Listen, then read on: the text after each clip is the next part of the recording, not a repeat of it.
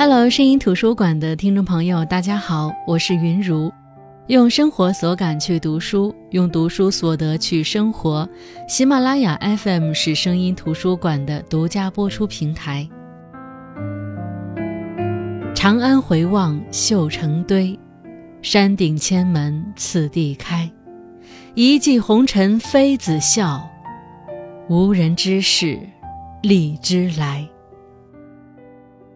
前几天在菜市场闲逛，发现荔枝已经上市了。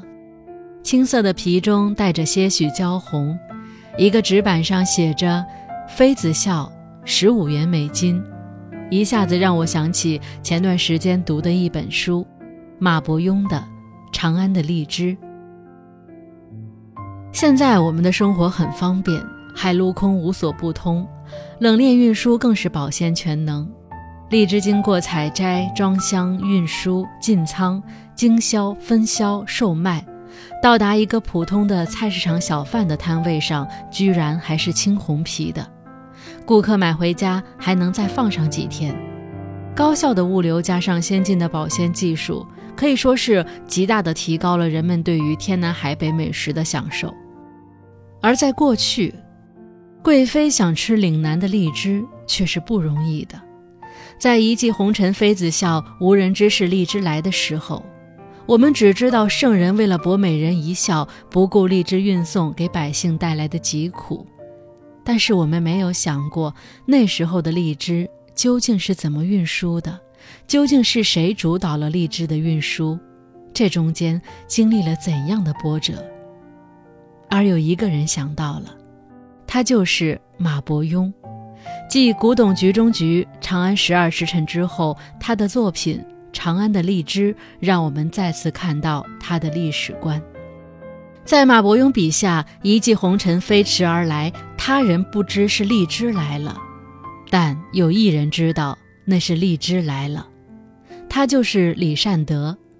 本期声音图书馆，我们来分享的这本书就是马伯庸的《长安的荔枝》。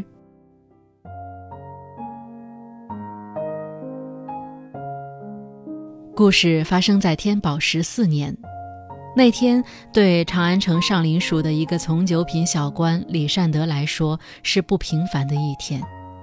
那天他拿出毕生积蓄，在长安城买了一处小院子，虽只有一进院子，但足够他们一家三口住了。虽地处偏远，走到皇城上班得小半个时辰，通勤压力大。但为官几十载，他好不容易能够让妻子女儿在长安城有一个家，结束租房生活，他已心满意足。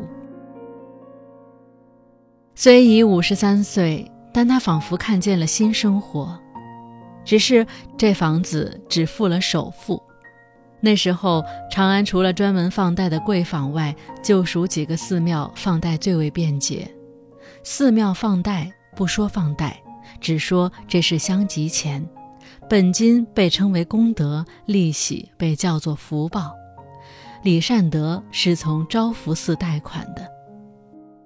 这一天，李善德是请假出来买房子的，只请了半天假。谁知，只是不在的这半天，一件决定他命运、打破他美好生活的事情发生了。回到单位，李善德的同事对他突然变得很热情，他的上司刘署令还请他吃饭。这些不寻常的事情让李善德心生疑窦。只是上司一杯接一杯的碰杯，只一会儿他就有点醉了。见时机成熟，上司取出文牒，说：“内廷要采办些荔枝尖，上午你不在，大家都议论了一下，都推选你来当荔枝使。”朝廷的各机构有分工，但是圣人总是派发各种临时奇奇怪怪的差遣。替圣人办事的人就被称为某某使，比如木炭使、花鸟使。如果圣人忽然想吃平原郡的糖蟹了，还能随手指设一个糖蟹转运使。这些使职都是临时差遣，不入正式官序，可因为是给圣人直接办事儿，下面无不凛然遵从。这些使职的一应用度，皆要从国库支钱，却只跟皇帝汇报，可以说是跳出了三省六部之外，不在九四五监之中。哪个替皇上办临时差遣的使臣不揣着国库的钱放入自己的口袋？其中油水之丰厚，不言而喻。所以，一旦有差遣发派下来，往往是所有官吏们都会抢破了头，一般根本到不了李善德这个从九品小官头上。李善德做梦也没想到，有一天会为圣人办事。他是算学及第的，搁我们今天来说，就是数学学得好，有非常强的运算能力。但是放在那个年代，诗歌文章才能平步青云。他精通算学，只能待在小小的上林署做一个监事，成为一个虽有办事能力却并不被重用的小吏。许是真的喝醉了，李善德觉得那天好像所有的好事都发生了。如果当了这个吏之使，说不定他的房贷能够一次还清。于是他接下这份差事，文牒上的截止日期是六月一日。还有四个月的准备时间，时间上不算宽松，也不算紧，只是有一点让他比较疑惑：即便荔枝间是用没有稀释的原蜜浸渍用来保存，非常难得，圣人要吃荔枝间，直接去上食局调就行了，为什么还要去岭南采购荔枝间？即便没有，也可以让岭南朝贡。怎么会专门设一个荔枝使去采购？且这个肥差会落到他这个无名之辈身上？很快，李善德便明白了。他拿着赤牒，也就是证明他是荔枝使的那份文件，在回家的路上摔了一跤，发现从赤牒中掉出了一个纸片。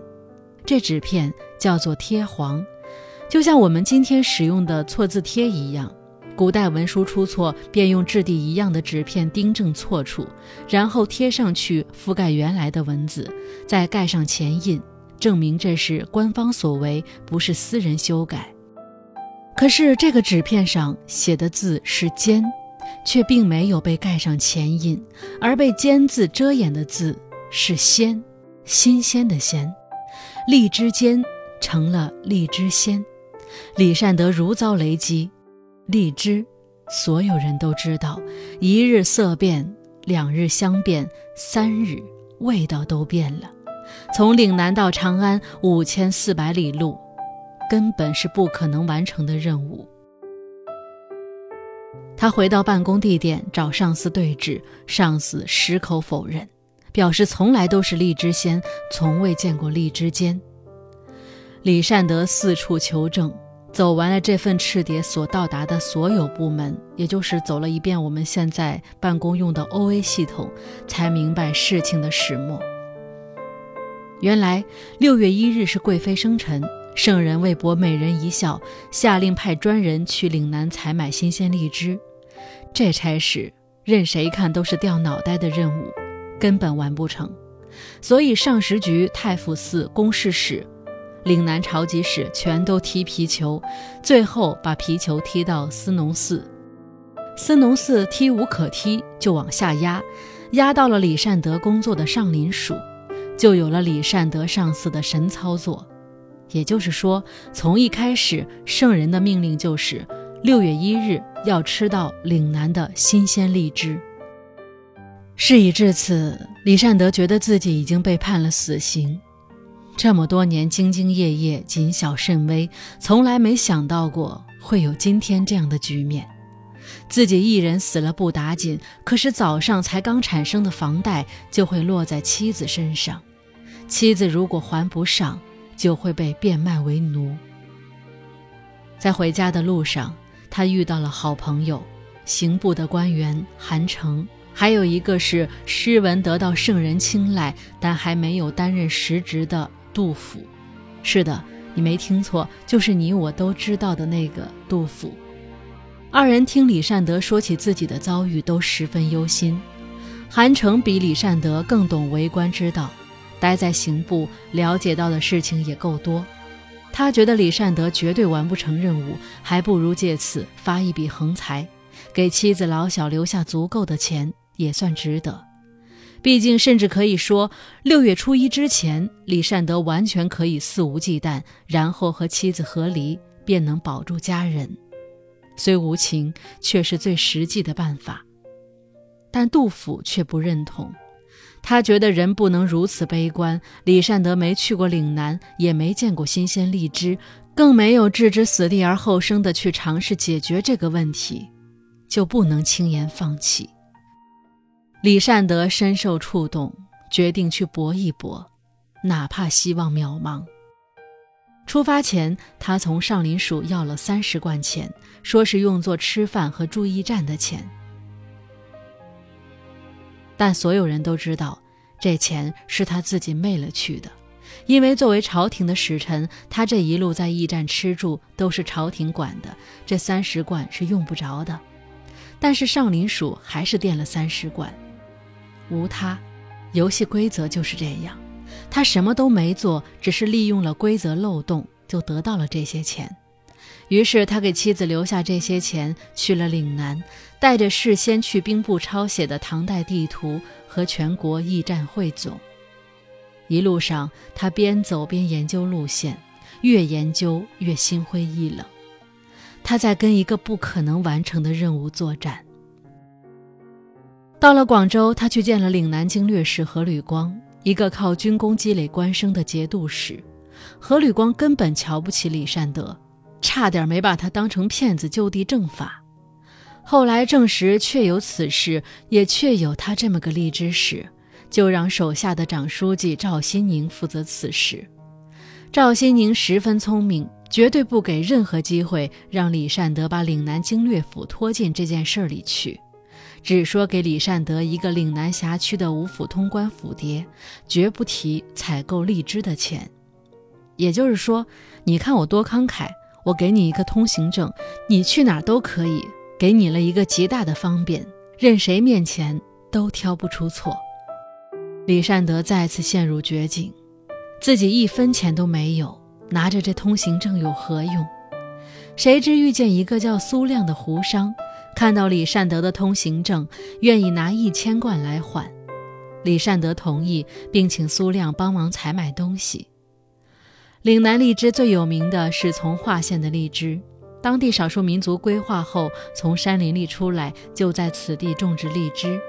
而种植荔枝最有名的是一个叫阿童的女孩，她的田园虽不大，但是荔枝却是又大又圆，产出的荔枝直接特供当地经略府。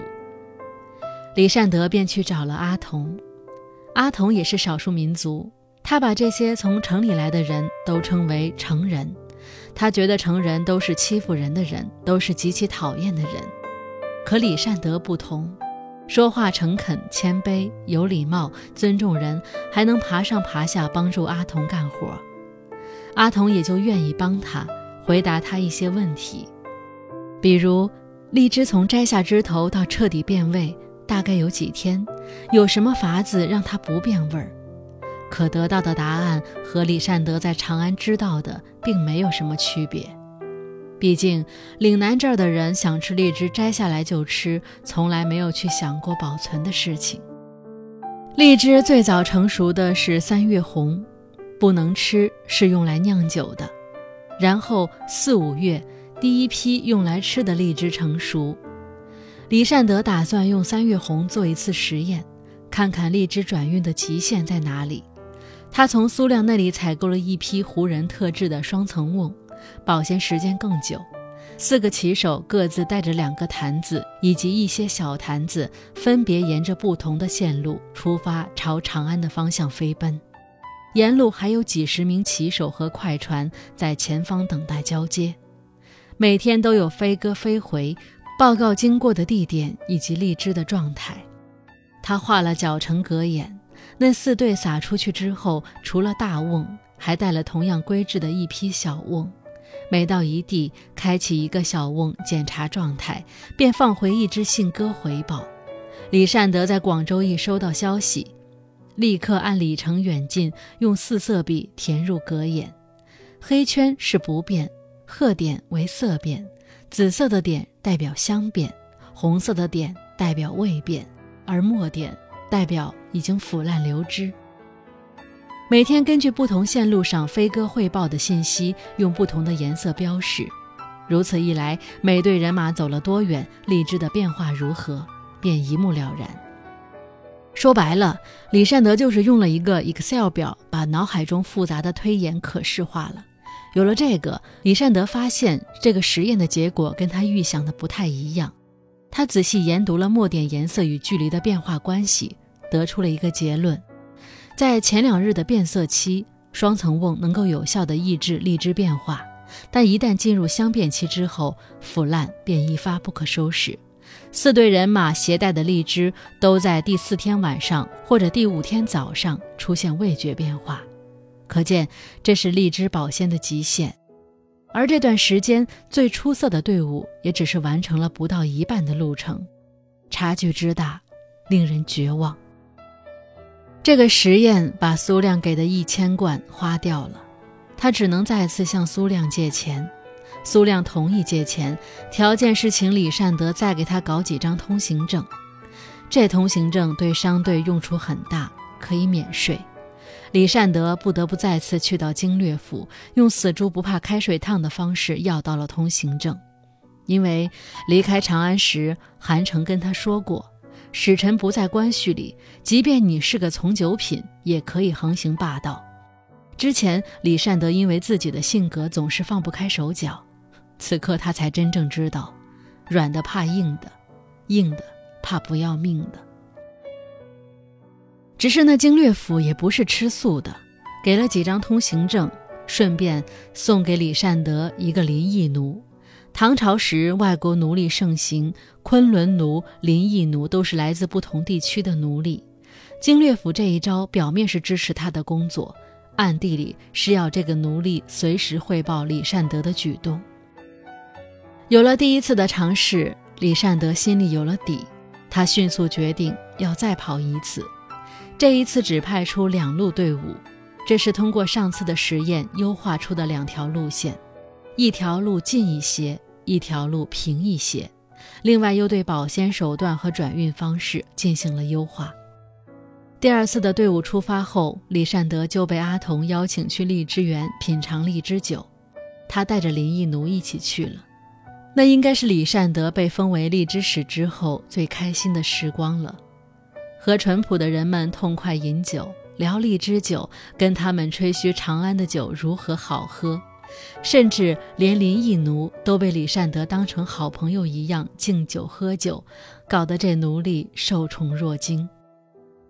六天后，两路飞鸽带回的信息表示，荔枝保鲜的时间延长了半日，两队人马比上次完成的里程多了两百里。虽然有突破，但意义不大。李善德知道，按照目前的手段来看，提速已达到他所能调遣的极限。如果朝廷不计得失，举全国之力来调遣，说不定会再有一些突破，但也不一定绝对能送到，也终究不是他这个荔枝使能办到的。已经做了两次实验了，虽然实验的结果让人心凉。甚至李善德都开始考虑接受阿童的建议，把妻女接来岭南，躲进山里躲避灾祸。荔枝树过壳的时候，阿童邀请李善德去采摘。正是在采摘的过程当中，李善德发现自己摘荔枝时，想当然的就是把荔枝揪下来，非常难摘。而当地人都是直接剪下带着荔枝的短枝条，这样不仅好摘，而且荔枝不离枝。可以保存的稍微久一点。李善德猛然想起，他每次问起当地人如何让荔枝不变味，他们都说：“你别摘下来呀。”原来那不是一句玩笑话，这就是当地人保鲜的方式。只是他一开始就先入为主的采用盐水泡荔枝，然后装进双层瓮的方式。阿童以及其他人哪里知道，李善德是真的不知道还有带汁的保鲜方式。只是认为他一开始就放弃了带着树枝的方式，况且带着树枝也只能维持半天的新鲜，也没什么用。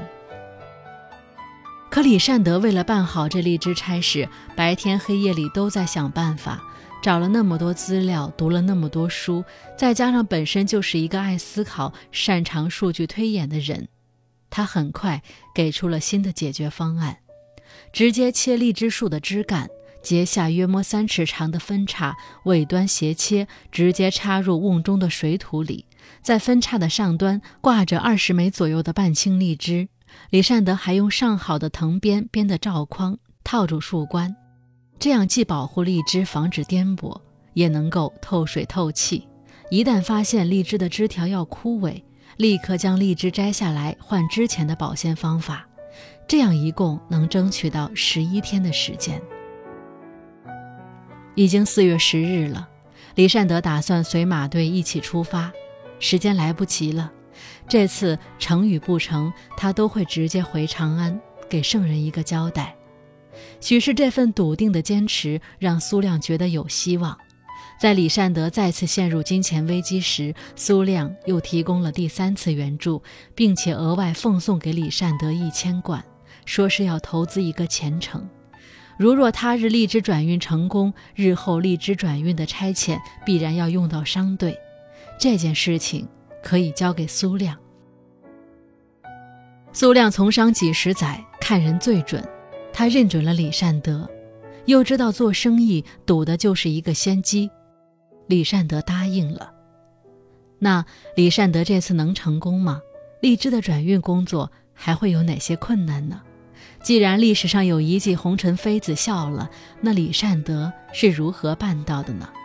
声音图书馆下期节目我们接着来分享马伯庸的《长安的荔枝》。